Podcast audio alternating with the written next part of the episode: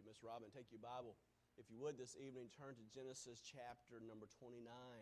We'll be looking at Genesis chapter 29, 30, and 31 this evening. We've been looking at the patriarchs. We've been looking at the life of Abraham, then the life of Isaac, and then this sneaky snake, this supplanter by the name of Jacob, that we learned a little bit more about as we've been studying his life. Looked more about his life last week. We saw the fact that he had this vision of God, and this up the ladder and down the ladder with the angels, and had an opportunity to hear God's voice, and God promised his presence, God promised his protection, God promised his peace, God promised his prosperity. So much that Jacob got from that, his opportunity to spend time with God, and that's the most important part of our life, is when we spend time with God. I hope that's a daily thing with you. I hope it's something that you, as you get up in the morning or whenever that time is when you're the most awake, you spend time with God and you recognize that he has the same promises to you. That he promises his presence. He promises his peace. He promises his protection. He promises his prosperity, if you only trust and believe in him. So we see this in the life of Jacob, but here we see this panoramic view. If you look at your phones, I don't know about Android, but an Apple phone, you can take a panoramic view. You can take more than just one little slice of a picture. You can take a panoramic view of maybe an entire side of a building, and you can look at it all at one time. And it's kind of condensed, but it's a neat way to look at it. And we're going to kind of do that in Genesis chapter 29 through 31. We're going to kind of look at the life of this patriarch, and really can entitle these three chapters as Discipline, Deception, and Distrust. Discipline, Deception, and Distrust, if you want to title this message. But let's start in chapter 29, and we'll start in verse 1. We'll see, first of all, love at first sight. Love at first sight, which is probably the best part of these three chapters. It says in chapter 29, verse 1, that Jacob went on his journey and came into the land of the people of the east, and he looked, and behold, a well in the field, and lo, there were 3 flocks of sheep lying by it. For out of the well they watered the flocks, and a great stone was upon the well's mouth. And thither were all the flocks gathered, and they rolled the stone from the well's mouth, and watered the sheep, and put the stone again upon the well's mouth in the place. Now remember that Rebekah had told Jacob Esau's plan to kill Jacob, and he traveled basically 500 miles from where he was to this land. The sole purpose was to find him a wife. And so we pick up again in verse 4, and Jacob said unto the man, my brethren, whence be ye? And they said, of Haran we are. And I'm sure at this point, Jacob's heart begins to pitter-patter a little more, because he knows he's closer to the place where he will find a wife. Look at verse 5. And he said to them, know ye Laban the son of Nahor? And they said, we know him. In verse 6, and he said to them, is he well? And they said, he is well. And behold, Rachel's daughter cometh with the sheep. So he's looking for a wife, and here comes the future bride. Here comes the future bride. And love is a strange thing. It will cause people to do all sorts of things. I think there's been a few songs written about that, which I'm not going to sing tonight, okay? Look at verse 16. We read about him meeting Rachel and all that goes on. But verse 16, Laban had 2 daughters. The name of the elder was Leah. The name of the younger was Rachel. And Leah was tender-eyed, but Rachel was beautiful and well-favored. And I was studying this passage. I came across an interesting fact that in the Old Testament, when you wanted to say a woman was beautiful, you called her cow-eyed. I don't think I will be calling my wife cow-eyed tonight. Don't think she would like that one bit. But if she was not so attractive, you would call her weak-eyed. So this was a cow-eyed woman, a beautiful woman Rachel was. She was beautiful and well-favored. The Bible says, go back to verse 7, and he said, lo, is yet an high day, neither is the time of the cattle should be gathered together. Water ye the sheep, and go and feed them. This is clever. Jacob is basically a manipulator, and he's wanting these people who are around, these shepherds, to flee. Why? Because he wants to spend time with this woman that he now finds very attractive and hopes that he will someday somehow marry. And it says in verse 8, and we cannot until all the flocks are gathered together, until they roll the stone from the well's mouth, and we water the sheep. Now, I can imagine at this time Jacob's a little upset. They're not leaving. He's not going to get to spend time alone with this woman who he's probably attracted to. So look at verse 10. It came to pass when Jacob saw Rachel, the daughter of Laban, his mother's brother, and sheep of Laban, his mother's brother, that Jacob went near and rolled the stone from the well's mouth and watered the flock of the Laban, his mother's brother. This guy who seems like he's been house-weaned, been focused so much on being if I had to say kindly, a mama's boy, now does an act of incredible strength. When a man loves a woman, he will do amazing things. He will lift a rock that he cannot lift because a man loves a woman. And look what it says. And the Bible says, Jacob kissed Rachel. Not only does he move this rock, he kisses this woman. And then the Bible says he lifted his voice and wept. So he sees this woman, moves this strong rock, kisses Rachel, and then lifted his voice and cries. What would you think about this guy who's doing all these crazy things? Woo, what would you think, ladies, if you met somebody like that? How would you respond to that? Something's not quite right. What's that? Oh, thank you. That's one way. Verse 12. And Jacob told Rachel that he was her father's brother and that he was Rebekah's son. And she ran and told her father. And it came to pass when Laban heard these tidings of Jacob, his sister's son, that he ran to meet him, embraced him, and kissed him, and brought him to the house. And he told Laban all these things. So verse 13, we see cover was probably for several hours. All these things, you know, probably Jacob is telling the troubles that maybe went on in his past. Now, if he told everything that happened, I'm not quite sure. Would have Jacob told, knowing who Jacob is at this time, the times that he deceived his brother Esau, those two times with his blessing and his birthright? I don't quite know, but he did share his heart with him. It says in verse 14, and Laban said unto him, Sure, thou art my bone and my flesh, and abode with him a space of about a month. Now we see the next scene, verse 15. We see this deceiver is getting ready to be deceived. And Laban said unto Jacob, Because thou art my brother, shouldst thou therefore serve me for naught? Tell me what my wages shall be. Now he's staying with him, and Laban in his back of his mind is thinking about a way to use this person. Now Jacob has been using his brother Esau, but Jacob is going to meet somebody that's sneakier than him. If you ever think you're the meanest, the baddest, the smartest, the greatest, trust me, there's somebody out there that's meaner than you, smarter than you, badder than you, can deceive more than you can outlie more than you can name drop more than you can. There's always somebody out there that can do more than you and I. And Jacob's getting ready to meet his match. His name is Laban. So he's basically saying, hey, won't you come stay with me, but basically, won't you come work for me? I want to use you. Verse 16, Laban had two daughters. The name of the elder was Leah, and the name of the younger was Rachel. Verse 18, and Jacob loved Rachel and said, I will serve thee 7 years for Rachel, thy younger daughter. Wow. Wow, 7 years for Rachel, the younger daughter?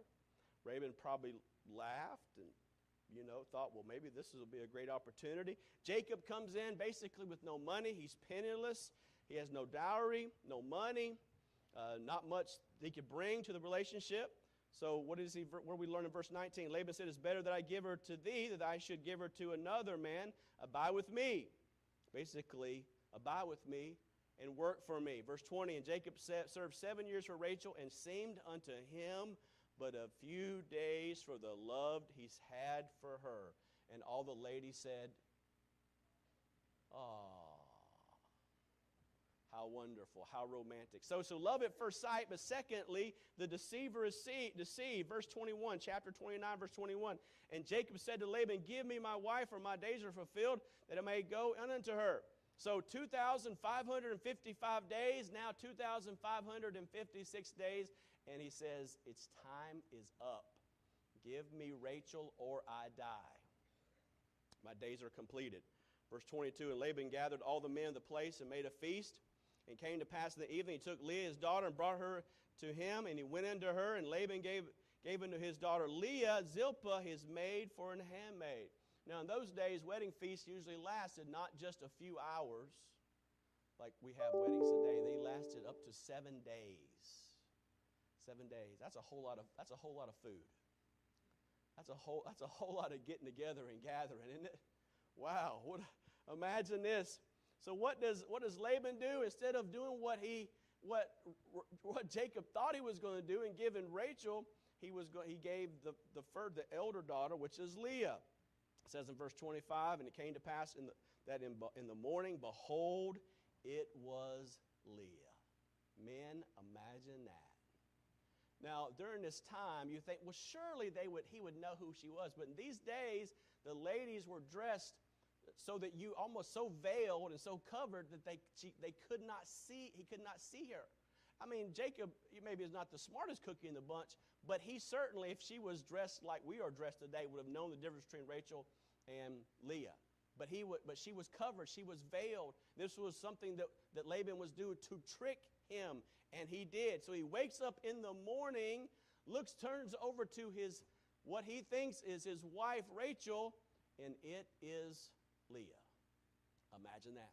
I wonder how far he jumped out of that bed when he looked over and saw this cowhide woman. I wonder what he thought. Actually, this was weak-eyed. Not the cow-eyed. He thought, hey, I'm a married man. I got me a wife. This is the best day of my life. What a wonderful evening. He looks over and says, hello, oh, hello. Oh, my soul. Can you imagine? Can you imagine the reaction? Verse 26, and Laban said, it must not so be in our country to give the younger before the firstborn. Oh, you think you could have said that before? Mr. Laban, he forgot to leave out that little detail. The devil is in the details, aren't they? He didn't want to tell him that because he wanted to use him. He wanted to trick him. Verse 27, fulfill her wheat that we will give thee also for the service which thou shalt serve with me yet 7 other years. So not only are you going to serve for 7 years, you're going to serve another 7 years for Rachel.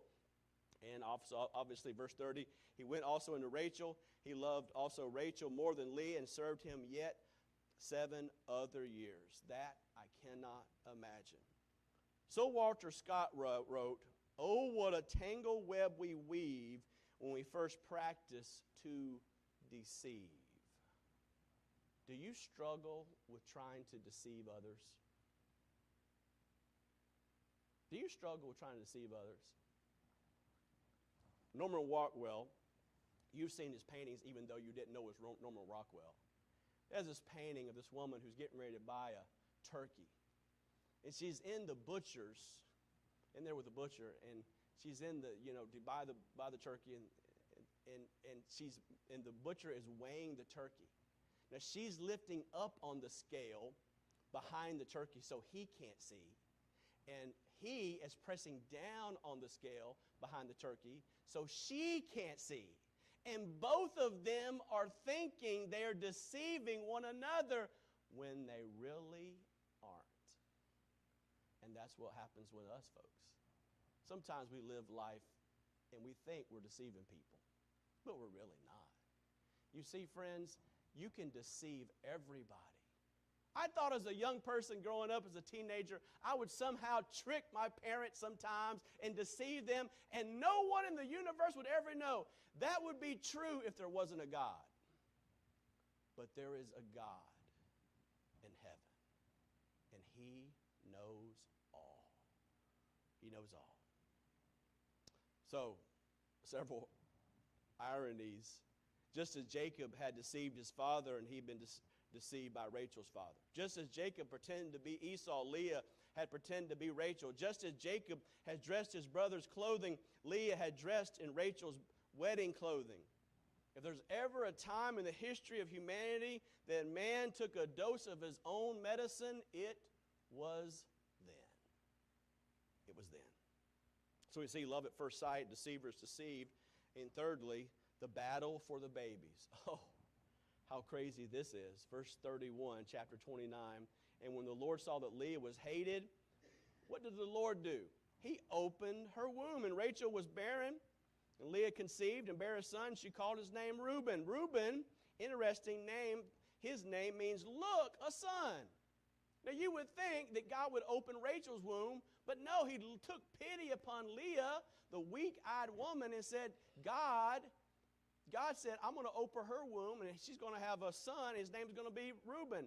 Look, a son. The second son was named Simeon. His name means hearing. And the third son was named Levi.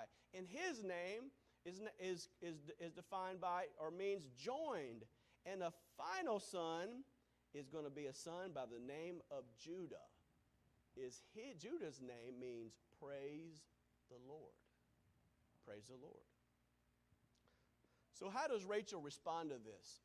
Well, Jacob, you know, I know it's difficult, it's hard, it's troubles, and I'm sure it's my fault. No, Rachel doesn't do that. She does what a lot of times we do in life. She blames somebody else. We're very good at blaming somebody else for our problems, aren't we? We will blame everybody and anyone, but we won't take the responsibility for ourselves. Look at chapter 30, verse 1. When Rachel saw that she bare Jacob no children, Rachel envied her sister and said of Jacob, "Give me children, else I die." Woo, that's pretty tough. Either I have children or I'm going to die. That's pretty serious. That's pretty serious. And Jacob's anger was kindled against Rachel, and he said, "Am I of God's stead, who hath withheld from thee the fruit of thy womb?" So first of all, Jacob is blamed for the problem. I don't think it's Jacob's problem. He's already had 4 kids. So this is not Jacob. Rachel, it could be you. But we don't like to say it's us, do we? We'll blame everybody in the whole world, but that fickle finger of fate will never come back and say the problem is right here. Dear friend, your number one problem in your life is not the devil. Your number one problem in this life is not Joe Biden or Nancy Pelosi. Your number one problem is not your employer. Your number one problem is not your wife. Your number one problem is you. The person you struggle with the most is the person you see in the mirror every day. That person will lie to you, deceive you, and do everything in its power to destroy you. You will destroy you first. The man in the mirror is the person who will destroy you first. You are the easiest person in the whole world to deceive yourself. Not only does Jacob get blamed, secondly, in an act of desperation, she gives Jacob a concubine or her maid. Verse 3, and he said, "Behold, my maid Bilhah, go unto her, and she shall bear upon me my knees, and that I may have also children by her."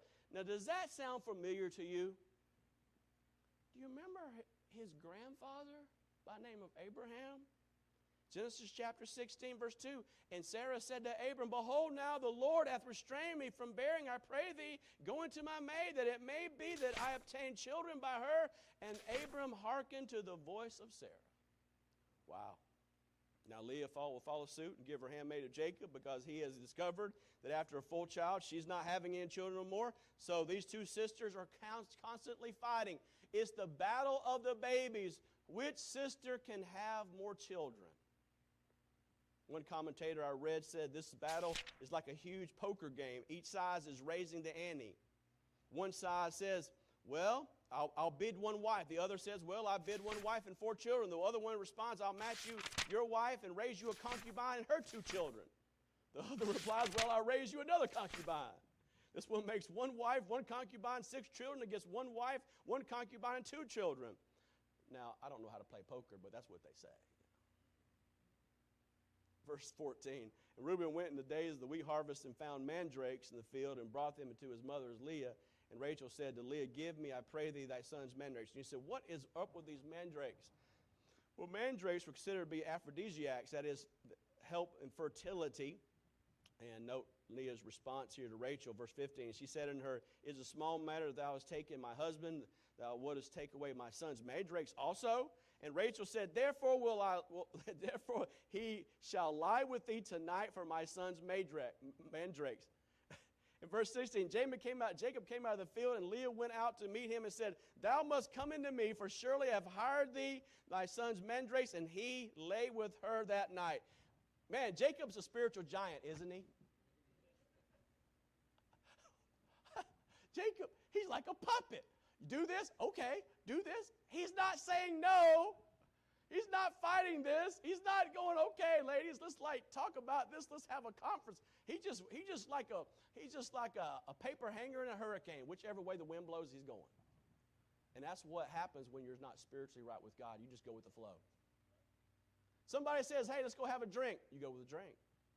Somebody says, hey, let's go have a smoke. Oh, you go have a smoke. If it's popular and everybody says do it, you do it because you have no foundation in God. The people at work start talking dirty jokes. You jump in there and start talking dirty jokes too.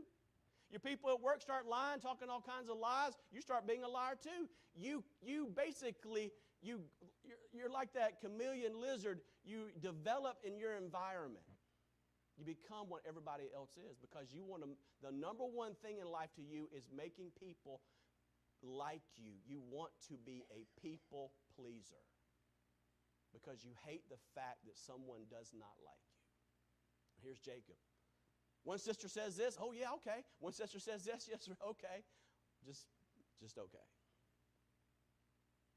Here's a principle in all this. The principle in all this is especially in the relationship in husband and wife, we should not manipulate. Manipulation is not of God. We should speak transparently, be honest, communicate honestly, not using bribes or vows or threatenings or anything to get our way in a relationship. Let your yea be yea and your nay be nay. You say, preacher, is this kind of stuff going in marriages today? Oh, yes, it does. That's why 50% of folks who get married today, even Christians, do not stay married very long, less than 5 years. Because this kind of stuff happens in churches just like this, all around the country. Love at first sight, deceivers deceive, the battle for the babies, vindicated at last. Look at verse 25, and it came to pass when Rachel had borne Joseph, Jacob said unto Laban, send me away that I may go unto my place, to my own country. So what does Joseph mean? The Lord shall add unto me another son. She is not satisfied. This woman cannot be content with one child. Verse 26, give me my wives and my children, for whom I am served thee. Let me go, for thou knowest my service, which I have done to thee. And Laban said unto him, I pray thee, if I found favor in thine eyes, tarry, for I have learned my experience that the Lord hath blessed me for thy sake. In other words, it's time. I've gotten my wealth. I've gotten my stuff. Now I'm ready to go. Verse 30. And it was a little that thou hadst before I came. Now it's now increased into a multitude. The Lord has blessed me since my coming. And now when I shall provide for my own house also. And he said, what shall I give thee? And Jacob said, thou shalt not give me anything. If thou wilt do this thing for me, I will again feed and keep my flock. It will come to pass, verse 32, that all the flock today moving from thence, all the speckled and spotted calf, all the brown cattle among the sheep, and the spotted and speckled among the goats, and all shall be my hire. Verse 33, and shall my righteousness answer for me in my time to come, when it shall come for my hire before thy face. Every one that is not speckled and spotted among the goats, and brown among the sheep, that shall be counted stolen with me. So the predominant color of these sheep was white, and the goats were dark brown. It was rare, as I studied this, for them to be speckled or spotted or striped sheep. So what did Jacob say? He's basically saying, hey, I know I'm penniless. I don't have a whole lot of stuff. I got wives, I got children, but I got no way to support them. Let me take these measly flock, these measly sheep, and have a herd of my own. In verse 36, and he set 3 days betwixt, journey between himself and Jacob fed the rest of Laban's flocks. Now, Jacob's a sneaky snake. So he thinks he's just going to, what's he trying to do? This sneaky snake, now he's trying to trick Laban. Laban has tricked him, now he's trying to trick him back. And actually he does. He tricks him. In verse 43, we read, is, and the man increased exceedingly, had much cattle and maidservants and menservants and camels and asses. This is many years later. We go back chapter 31 and verse 1. He heard the words of Laban's son, saying, Jacob hath taken away all that our fathers, and that which our fathers have gotten, all his glory. Laban had everything. He had the strongest. He had the best. But he gave the weak part to Jacob. And Jacob was blessed by God. And God now blessed Jacob, and he had the strongest cattle. He had the strongest sheep. He had the strongest goats. And he was getting ready to leave. And the sons did not like that. And Jacob, verse 2, beheld the countenance of Laban. Behold, it was not, It was not towards him as before. You ever meet somebody and they're usually smiling at you, but then you meet them the next time, they're not smiling at you? Things that are different, not the same.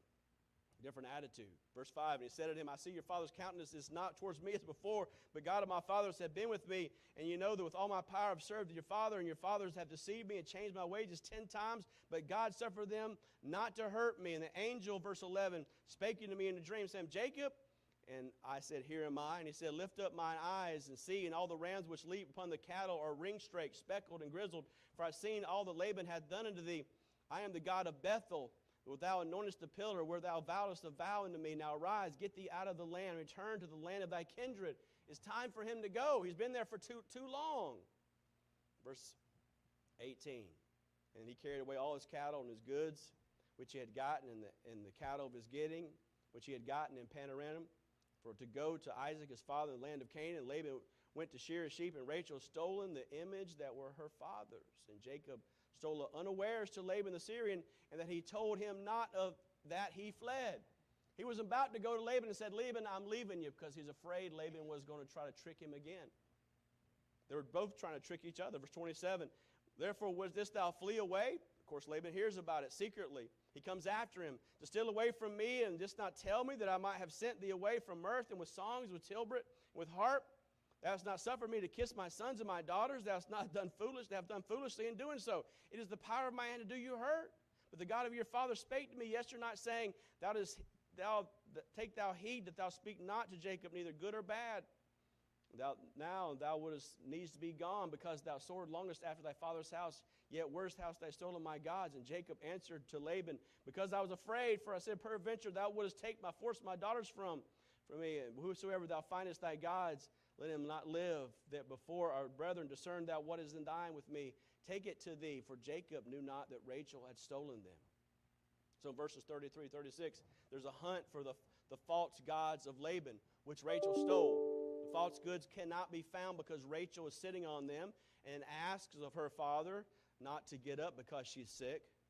Verse 36, and Jacob was wroth and chode with Laban, and Jacob answered and said to Laban, What is my trespass? What is my sin that thou hast so hotly pursued after me? Where hast thou thy searched all my stuff? Where hast not found all my stuff, thy household stuff? Set it before my brethren and thy brethren, that they may judge betwixt us both. And 20 years have been with thee. The ewes and the she-goats have thou cast their young, and the rams of thy flock have I not eaten. That's with torn a beast I brought not unto thee. I bear the loss of it.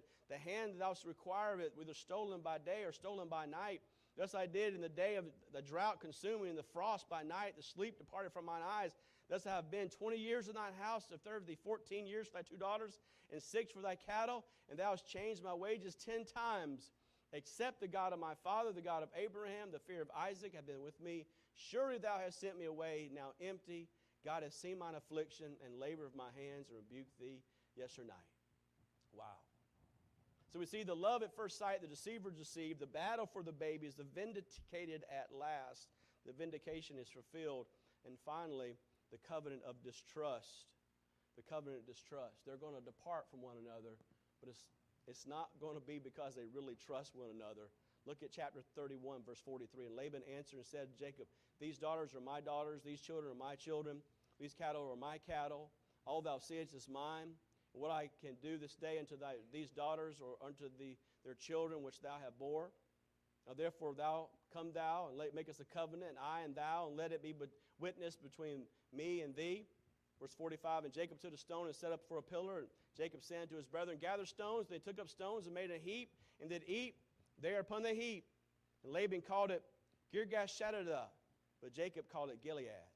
And Laban said, This heap is a witness between thee and in this day, therefore was the name of it called Gilead. In Mizpah he said, The Lord watch between me and thee.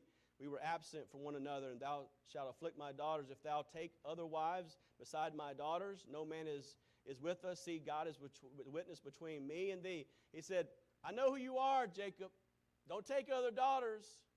Don't do anything deceitful. This is a witness. This is a covenant. A covenant is agreement between two people. Something that is not conditional. Something that happens has to happen. Through all these 3 chapters, I wonder what we could say about Jacob. If we had the opportunity after all of this to sit Jacob down, after he went through all this, I wonder what Jacob would say. I wonder what Jacob would say. Well, I think, first of all, if we asked Jacob what he would say, if he was honest with you, and we'll see in the next chapter some of his transformation, what God had done in his life through a wonderful wrestling match. First of all, I think Jacob would say that he learned that you can never hurt somebody and get away with it, that you reap what you sow. So often in life we think we can just do what we want and there's no consequences. But dear friend, let me tell you, sowing and reaping is written in God's constitution of his universe. The concept, the truth, the doctrine of sowing and reaping, that you reap what you sow, is written in the constitution of God's universe. You cannot get away from it. You cannot say to yourself that I'll do something and they'll never come back to me, because it will. It will. How many times in life have you done something when you were young, said something to your father, said something to your mother, then you have your own children, and then you're reminded, oh, I remember when I did that. Oh, I remember how that was like. And we reap what we sow, don't we? We reap what we sow. We reap actually more than we sow. You ever seen that in your own life? Seen that in what's going on in your life right now? Maybe right now you're reaping something that you sowed. Maybe right now you're reaping the lies that you've been telling. Maybe right now you're reaping the hypocrisy that's in your life. Maybe right now you're reaping distrust of God. Maybe right now you're reaping financial mistakes that you made years ago when you could have made right decisions. Maybe you decided to put that money somewhere else and instead of giving that tithe to God. And now you're reaping what you're sowing. Maybe the reason why you're in such financial straits is you decided to give that first part to you instead of that first part to God. And you don't have right now because you never gave it to God. Maybe that's the situation you're in right now. I know one thing, dear friend. If you think you can trick God, if you think somehow you'll outplay God, you'll outsneak God, that you do it and nobody knows, nobody cares, dear friend, you're living a lie. You're living a lie. Jacob lived a lie. He thought he could do that stuff to Esau and it would never come back to him. But it came back to him, even worse. That's why every day we must live in truth. How do you live in truth? By seeking the truth of the Word of God. And as you know the truth and you live the truth, and when we fail, because we all fail, admit our failures and get right with other people. But do not live your life in deception. Do not live your life in trickery. Do not live your life pretending to be one thing to the world, but behind the scenes being something different. Don't be a Jacob. If Jacob could come and stand behind this pulpit tonight, he would say, I reaped what I sowed.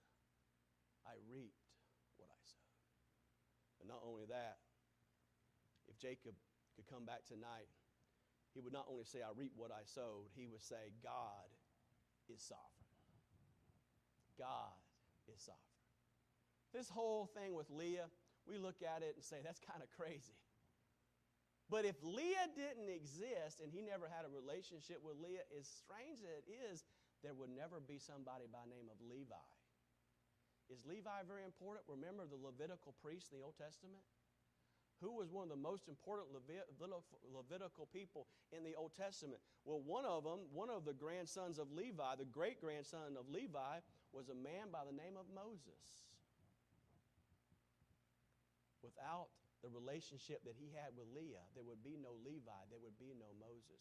God uses even sometimes the mistakes in life. What we think is a problem, a difficulty, a hiccup, an interruption, he uses it for the glory of himself. You say, well, if it wasn't a Levi, then there wouldn't be a person by name of Judah. If there wasn't a person by the name of Judah, there wouldn't be a person by the name of David. If there wasn't a person named David, there wouldn't be a person by the name of Jesus Christ. God used something that did not seem right at the time to do something great for us.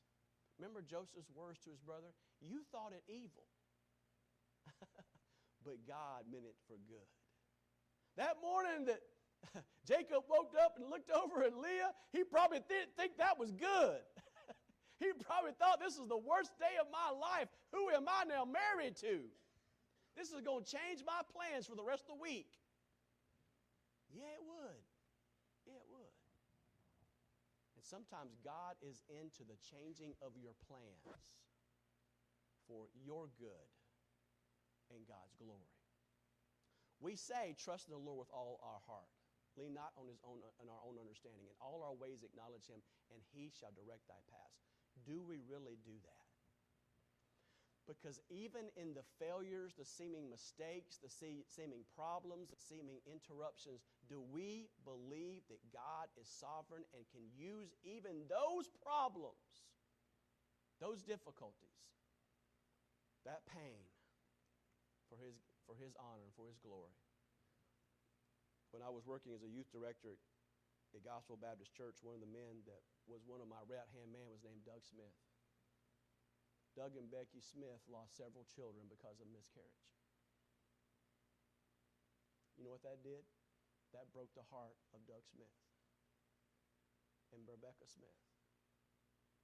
But because their heart was soft towards having children, God gave them a love for teenagers. And whenever I was serving there as a youth pastor, Doug Smith was right there with me. Faithful. I show up to youth group, there's Doug Smith. Why? For duty's sake? Folks, you couldn't pay Doug Smith the money that was owed him. He did it because he loved God and he loved children. He loved teenagers. What seemed like a horrible thing, and it was, God used it for good. And God will use even the tragic, the seemingly mistake, the seeming interruption, the seeming problem for your good and God's glory. If you don't get better, you don't get bitter, but by the grace of God, you get better. It's how you choose a perspective. How do you choose to look at it?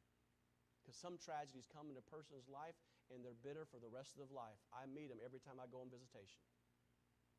But sometimes tragedies happen in a person's life, and though it is difficult and nearly destroys the person, by the grace of God, they can say, like Paul the apostle said, when he had those thorns, those difficulties, those troubles that we don't even know what they are.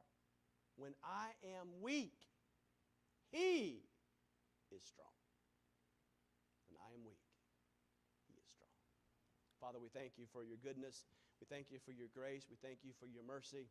Help us to learn these very crucial points in life about the importance of sowing and reaping.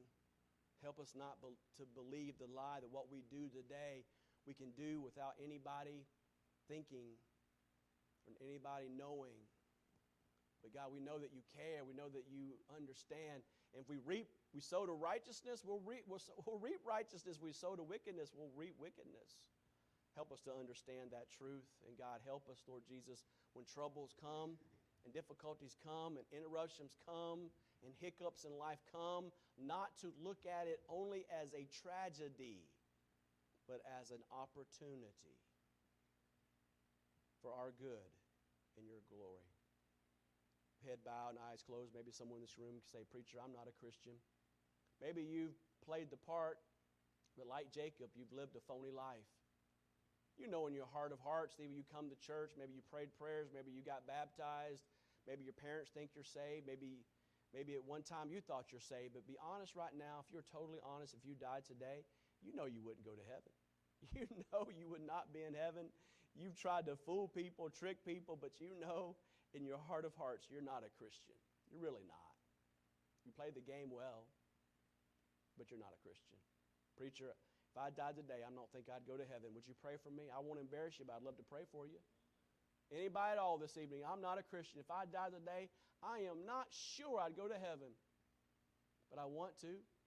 We're all sinners. But thank God, God commended His love towards us, and that yet, while we were yet sinners, Christ died for us.